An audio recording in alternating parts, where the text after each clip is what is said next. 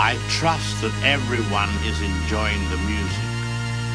As the title of the album suggests, this was meant for your listening pleasure while you are being done in. Говорят, в одну и ту же реку нельзя войти дважды. Врут. С учетом того, сколько раз я в нее входил. Ну да ладно. Салам, подонки! Скучали по мне. Я тоже по вам не скучал, но всем плевать, потому что э, заняться мне сейчас есть чем, поэтому я делаю все, что угодно, чтобы этого не делать. И, короче, делаю то, что мне нравится, на самом деле не особо, потому что класс. Да, вы тоже ни хрена не поняли, как, в принципе, и я. Но, тем не менее, это... Не знаю, как это даже назвать. В общем, со вторым сезоном FTI FTP вышла конкретная лажа, я закончил его на самом неинтересном месте, потому что это я, ну сказать, В общем, извиняться за это я не буду. Да, ушел, да, не вовремя, да, это был всего лишь 15 выпуск. А знаете, сколько я запланировал на второй сезон? 33! 33, да, вот так вот получилось, потому что, ну, то, а чё я оправдываюсь вообще? Это мое шоу, я делаю, что хочу. Я не сериал на Netflix, о которых в этом сезоне будет очень много базара. Ладно, короче, FTI FTP 3 с чистого глиста. Я не знаю, зачем я придумал такое название, я не знаю, зачем я придумывал название для выпусков в двух предыдущих сезонах, с учетом того, что это было либо какое-то дерьмо, либо был какой-то непонятный трэш с актуальностью, отсылочками и прочей лажей. В общем, прошу прощения за это, больше такого не будет. Выпуски будут тупо иметь номера. Да, и этот сезон рассчитан на весь 2020 год, то есть, возможно, будет разбит на несколько частей, там на 2, на 3, на 8. Ну, в общем, как всегда, 8 частей по 3 выпуска. По-моему, классно. Но вообще я планирую сделать две части по 13 выпусков, плюс ко всему будут такие э, binge listening выпуски, недели, короче, когда там за несколько дней будет подряд выпущено несколько выпусков. Но это если все не накроется тем, чем накрывается обычно. И, в общем, Короче, FTI FTP вернулся, Роберт Картрайт вернулся, и мы снова начинаем заниматься тем, чего не желаем всем другим. Трещимо кино нон-стопом. И начнем мы не с Квентина Тарантино, который взял два Оскара за однажды в Голливуде, а мог бы взять больше, если бы Американская киноакадемия не была сборищем ублюдков. Мы не будем говорить сегодня о Мартине Скорсезе, не будем говорить о сериалах Netflix, хотя упомянем парочку, потому что те, что хвалят фуфло, те, что не хвалят норм. Ну, в общем, как всегда, критики дружно отсосали. ну да ладно, я обещал себе не материться в этом выпуске, потому что сегодня мы будем говорить о классике мирового кинематографа по версии Американской киноакадемии. В общем, Отбросим весь треп и начнем трепаться. Короче, не будем тянуть кота за вокруг да около, тем более, что 3,5 минуты, отведенные регламентом, уже прошли, и можно начать заниматься херней.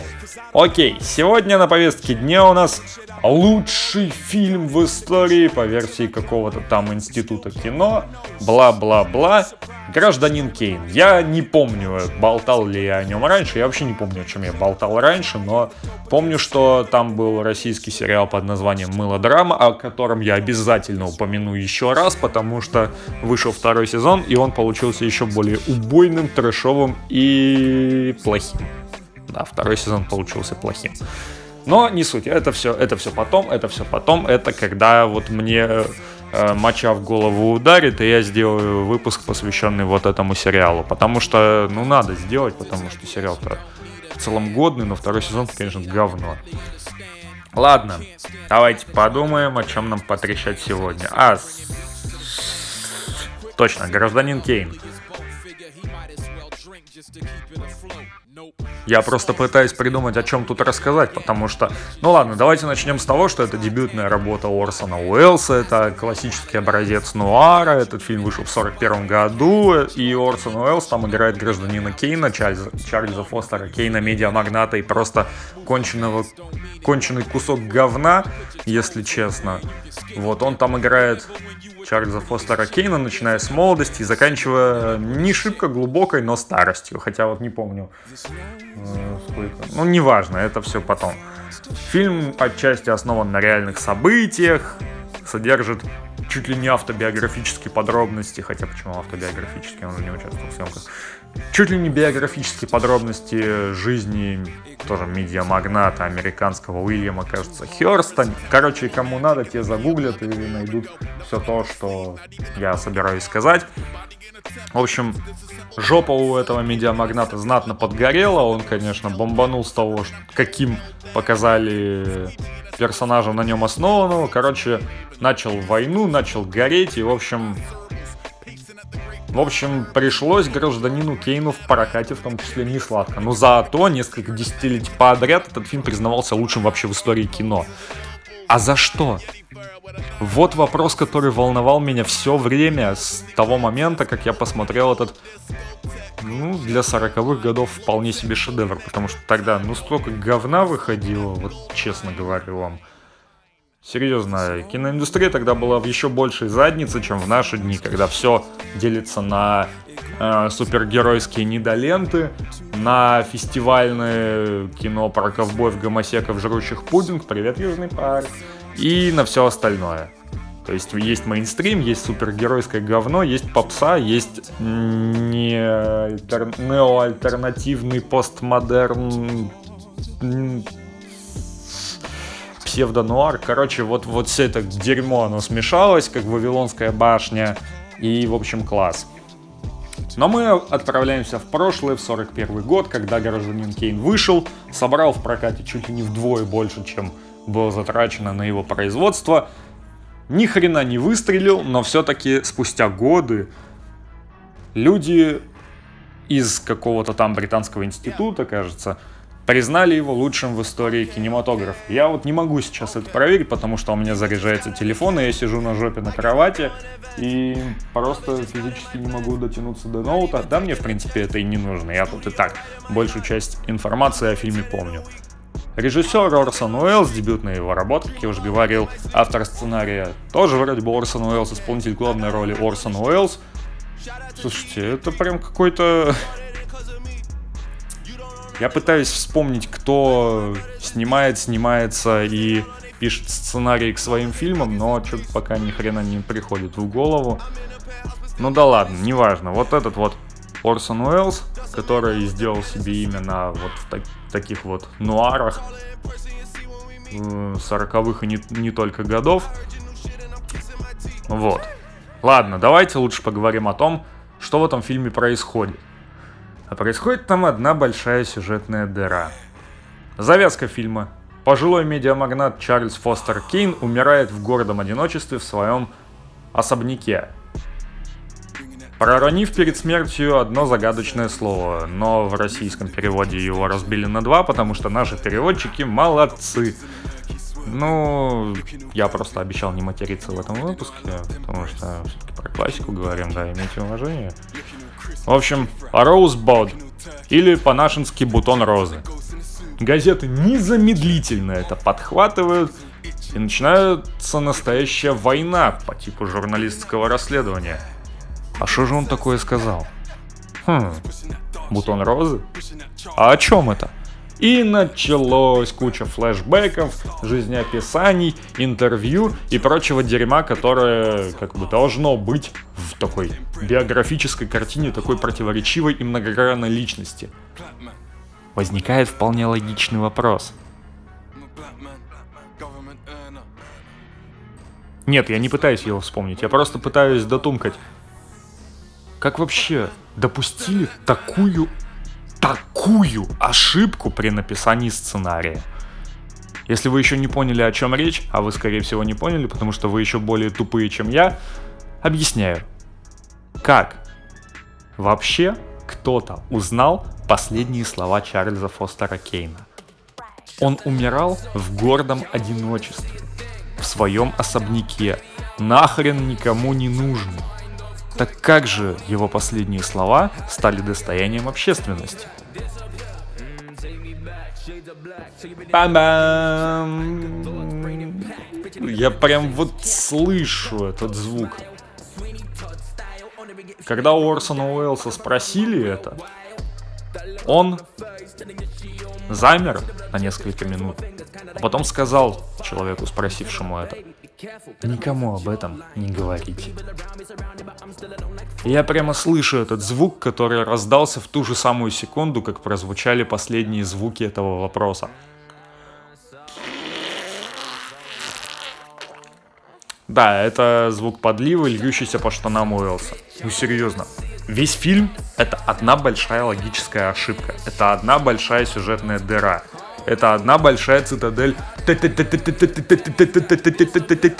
Хреново туча слов, выстреливаемые в минуту, заставляет нас молить о том, чтобы они сбавили темп, пожалуйста, у меня и так голова болит, какого хрена вы треплетесь так быстро, господи, за что мне все это, зачем я смотрю этот фильм, тут же ни хрена толкового не происходит, это обычный псевдобайопик, это Обычная история взлетов и падений обычного медиамагната, перемежаемая документальными и не только вставками. И, в общем, все сделано по абсолютному стандарту. Да, даже в те времена были абсолютные стандарты кино. Господи. Ну а здесь еще полбеды. Я про темпречи, естественно. Вот взять хотя бы вышедший в том же году «Мальтийский сокол». «Мальтийский сокол». Господи. Моя голова разлеталась на части, когда я пытался собрать воедино все то, что происходило в этом фильме. Вот знаете, э, Анатолий Васильев, который снимался в сериале «Сваты», критиковал выбранный режиссерами, сценаристами и прочими ублюдками подход, боясь превращения сериала в ситком, где текст говорится практически без остановок, а за кадром звучит смех, записанный в 1950-е годы и используемый до сих пор, потому что, сука, круто. Ну вот, я сказал слово сука. Очень жаль. Ну да ладно, пофигу. Все равно долго бы не продержался. Тем более, что я пишу без сценария, как всегда. Так вот. Что я говорю? А, темп речи слишком быстро, слишком много говорят. Я не знаю, вы не могли бы сделать темп более размеренным, чтобы, ну я не знаю, увеличьте хронометраж где-то до двух часов. Но, пожалуйста, не говорите так быстро, мы не успеваем думать. Мы, тупые люди, не успеваем думать и воспринимать весь этот текст по полной программе. И что в итоге...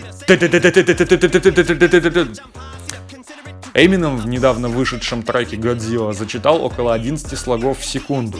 В мальтийском соколе зачитывали по 15 в десятую долю секунды, потому что это было слишком резво. Но об этом мы поговорим чуть позже. Возвращаемся к гражданину Кейну. За что этот фильм признают лучшим? Точнее не так. За что этот фильм признают лучшим? За оригинальный сюжет? Нет. За хорошую актерскую игру? Только если учесть, что в фильме кроме Орсона Уэллса ничего не снимал, ничего не снималось. Да, я не оговорился, потому что я не могу сказать про актеров этого фильма, никто не снимался. Нет, именно что ничего не снималось, потому что все остальные актеры там выглядят абсолютной мебелью. Просто вышли, с каменными лицами отчитали свой текст и свалили обратно, как будто бы на вас всем наплевать. Нет. Все остальные актеры еще больше времени косплеили мебель, косплеили декорации, я не знаю, что угодно косплеили, но только не актеров. Кроме одной сцены, где персонаж Уэлса громит комнату, снятую, между прочим, с первой же попытки, потому что нахрен все это еще восстанавливать было бы потом. Вот, он, он там громит комнату и делает это достаточно креативно для 41 года, конечно. Так вот, Вот это вот единственная запоминающаяся, по-настоящему запоминающаяся сцена фильма. Ну и еще, пожалуй, наверное, концовка, где сжигаются вещи, принадлежавшие Кейну, где сжигаются санки с надписью та-да-да-да-да, бутон розы. О да, Кейн в последние секунды своей жизни думал о санках. Испанский кринж. Вашу мать. Серьезно. То есть в жизни этого человека, который построил свою собственную медиа-империю, было настолько мало запоминающихся событий, что в последнюю секунду своей, сука, жизни он думал о санках в детстве. В этот момент моя задница сгорела в 28 раз. Да, ровно 28 раз во время просмотра этого фильма моя задница сгорела. Мне очень жаль признавать это, но увы. Фильм получился настолько серым, настолько непримечательным, что я не могу дать ему даже 5 баллов из 10. Нет, он получит даже ниже, чем третий сезон «Очень странных дел», которые от меня удостоились оценки, кажется, 4,3 из 10. При том, что второй сезон получил чуть ли не девятку. Смекаете? Насколько нужно было, насколько сильно нужно было обосраться, чтобы получить от меня такую низкую оценку. Но гражданин Кейн это прям образец того, что хвалят все, а в итоге пробивается дно. Привет, шестой сезон Игры Престолов. Нет, восьмой сезон Игры Престолов. Хотя шестой тоже был говном, за исключением Битвы Бастардов. Ну да ладно. Я вообще пишу этот выпуск не только для того, чтобы рассказать о своих впечатлениях от гражданина Кейна. Я вообще хочу обратиться к теме нуара 40-х, 50-х годов. Выскажу непопулярное мнение. Если вы видели один нуар 50-х, 40-х, значит вы видели все нуары 50-х, 40-х. Почему? Объясняю. Загибайте пальчики. Ну или можете просто наяривать дальше на мой чарующий голос, если вам так хочется. Во-первых, главный герой. Это обязательно человек в строгом костюме с любовью к выпивке, сигаретам, который цинично относится к жизни и расследует какое-то дело. Обычно либо как журналист, либо как частный детектив. Окей. Дальше.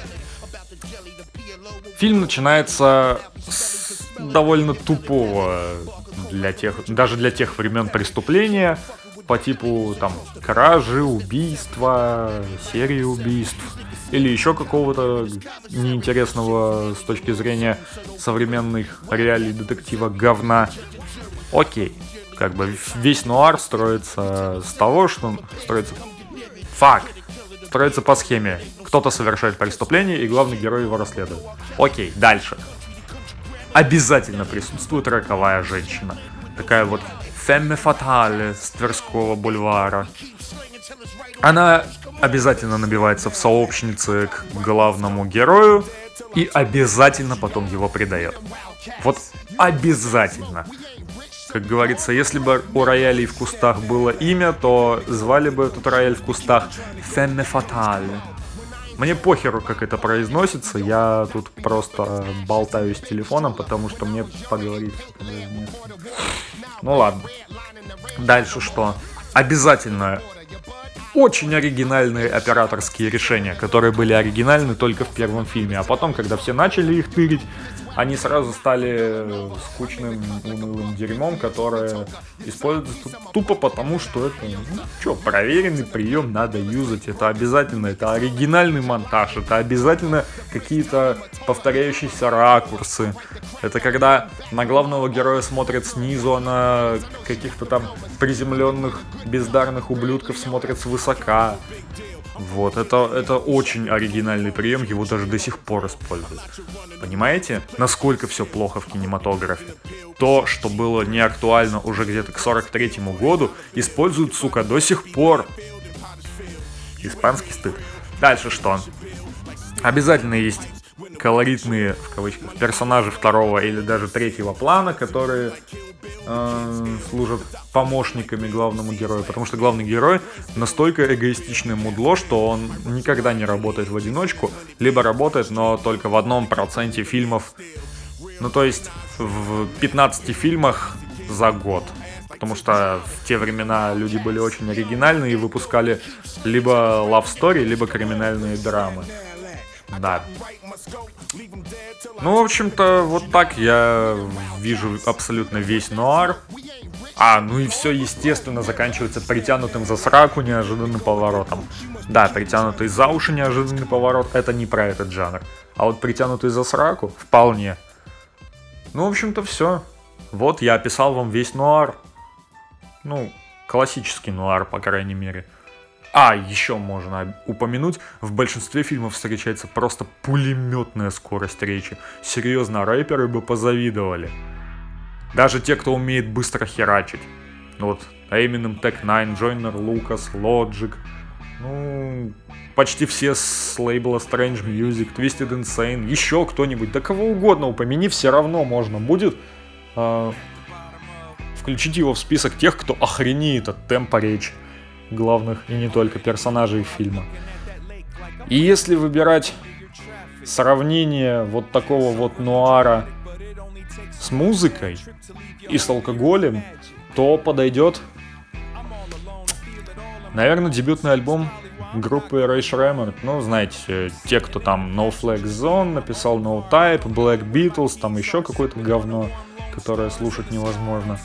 Вот я читал недавно рецензию на этот альбом, и там все было достаточно хорошо и метафорично описано. Рэй Шремер больше похожа на дешевую водку. Она дешевая, невкусная, она обжигает горло, но при всем при этом ты сможешь быстро нахерачиться. Собственно, именно этого эффекта и добивается классический нуар своим бешеным темпом повествования. Люди, очнитесь! Никому нахер не нужен такой темп в фильмах, где расследуется преступление. Я не знаю, почему опасались, что не выстрелит сериал Коломбо, потому как там использовался именно такой чуть ли не медитативный темп. Все было достаточно меланхолично, спокойно, эстетски, элегантно. Вот Коломбо, вышедший впервые в 68 году, это образец нуара. Даже несмотря на то, что многие не причисляют его к нуару. Неважно, да, это цветные фильмы, да, это однотипные по схеме истории, по типу кто-то совершает преступление, нам показывают, как оно было совершено, а потом все отведенные полтора часа детектив э, пытается вывести преступника на чистую воду. Окей, но ведь это и есть подходящий архетип человека, который раскрывает преступление. Это вам не бешеные погони, это вам не использование туповатых напарников. Это вам не злоупотребление приема «роковая женщина пришла и предала главного героя». Боже ты мой, какая оригинальная схема. Нет. Вот такие вот фильмы, как «Коломбо» или, скажем, представители пост-нуара, или нео-нуара. Ну вот, например, секреты Лос-Анджелеса, подозрительные лица, 7. Все это использует более медленный, более спокойный и более охренеть какой запоминающийся темп. Это больше напоминает такой, представьте, салон, в котором сидят джентльмены в лаковых туфлях, элегантных черных костюмах, сидят у камина, попивают виски, причем не стаканами, не литрами, а просто вот так вот элегантно смакуя, слушая джаз, там, например, Фрэнка Синатру, Дина Мартина, Луи Армстронга, да кого угодно, вашу мать. Вот именно таким я вижу нуар. Неспешным, цепляющим, атмосферным. Вот именно вот атмосферным. То, что напрочь отсутствует в нуаре 40-х годов. Атмосфера. Атмосфера затраханного города, который является чуть ли не адской бездной преступлений. Хотите увидеть по-настоящему атмосферный нуар? Включите «Секреты Лос-Анджелеса» или «Город грехов». Я гарантирую, вас любой из этих фильмов за яйца схватит конкретно, не отпустит ни на секунду, а под конец вообще раздавит ментально. Ну и, конечно, еще можно упомянуть фильм 7, хотя там все получилось, увы, достаточно предсказуемо в плане концовки. Но, тем не менее, именно эти фильмы, именно поздний нуар, ну, даже уже начиная с конца 60-х, 70-х, там, 90-е, нулевые, вот это вот я считаю настоящим нуаром. И многие говорят, что признают только нуар 40-х, 50-х годов, потому что он классический и аутентичный. М-м, скорее аутистичный, потому как сценаристов подобных фильмов я не могу назвать никем, кроме аутистов и идиотов. Потому что использовать одни и те же сюжетные ходы, использовать одни и те же операторские приемы, использовать одни и те же актерские приемы. Ну, серьезно, если человек снялся более чем в двух фильмах Нуара, то ему не нужно, скажем так, совершенствовать актерское мастерство, чтобы вжиться в образ. Как говорится, Кристиан Бейл для роли набирает, сбрасывает много веса, вживается в образ, меняется в характере и все такое. А Александр Петров для роли, сука, переодевается. Вот именно так я вижу актеров, которые снимались в нуаре 40-х, 50-х годов. Потому что чаще всего это были одни и те же люди. Играли одних и тех же персонажей. Использовали одни и те же приемы. Вы думаете, это кому-то нравилось? Да! Самое ржака в том, что это кому-то нравилось. И люди до сих пор кайфуют от тех же фильмов Альфреда Хичкока, который при всем уважении сейчас откровенно устарел. Люди кайфуют от подобного, потому что считают, что все, что является представителем старины, является классикой, подлинником и просто крутой темой. Серьезно? 21 век, 2020 год недавно наступил. И вы до сих пор так думаете? Старое не значит плохое, я согласен, но только тогда, когда это реально качественное старое. К примеру, ну, например, фильм Хичкока, вышеупомянутого «Головокружение». Один из лучших фильмов 50-х годов. Я согласен. Но большую часть фильмов Хичкока я не могу смотреть, мне скучно потому что все настолько уныло, все настолько предсказуемо, и то, что он там пытается нагнетать саспенса, это выглядит откровенно нудно. Типа, ух ты, сейчас кого-то будут убивать, прикольно. А если ты смотришь какой-нибудь фильм Брайана Сингера из середины 90-х, или Кертиса Хэнсона, или Дэвида Финчера, когда ты все это смотришь, ты не можешь оторваться от экрана. Ты с удовольствием наблюдаешь за всем этим, и, и тебе не надоедает. Самое интересное в том, что тебе не надоедает смотреть, ну, скажем, десятый по счету фильм этих трех режиссеров, потому что они делают качественно. Да, возможно, в 40-е, в 50-е годы эти фильмы были интересными, но сейчас это просто пустая трата времени. Если вы хотите посмотреть качественный нуар, пожалуйста, откройте что-нибудь из середины 90-х, ну на крайняк из середины нулевых. А еще лучше не заморачивайтесь и посмотрите что-нибудь из фильмов под названиями 7, Подозрительные лица, Секреты Лос-Анджелеса, Город грехов. Но вторую часть не смотрите, вторая часть говно, потому что ее делали хоть и по тем же канонам, но все равно абсолютно плохо. Твою мать, 28 минут. Ну, вот у меня рот не закрывается, блин. Я кучу времени был в изоляции, и поэтому класс, да. Ладно, надеюсь, этот вот мой длительный монолог не вогнал вас в тоску, как фильм «Гражданин Кейн». Окей, надеюсь, что следующие выпуски получатся более по существу. В них мне придется хвалить, а не ругать. И я не отвлекусь и не запишу что-нибудь на полчаса. Потому что делаю так до сраки, поэтому не нужно тратить время по пустякам. Я не знаю, когда будет выложен этот выпуск, но я думаю не позднее середины марта. В общем, всем удачи, всем покеда, смотрите только хорошее кино, а плохое не смотрите, иначе я вас обоссу. Окей, вами был Роберт Картрайт и шоу FTI FTP 3 с чистого глиста. На этом все. Первый выпуск завершен. Стоп, снято. What the true meaning and the purpose is, souls fiending for half the breathing we burden with.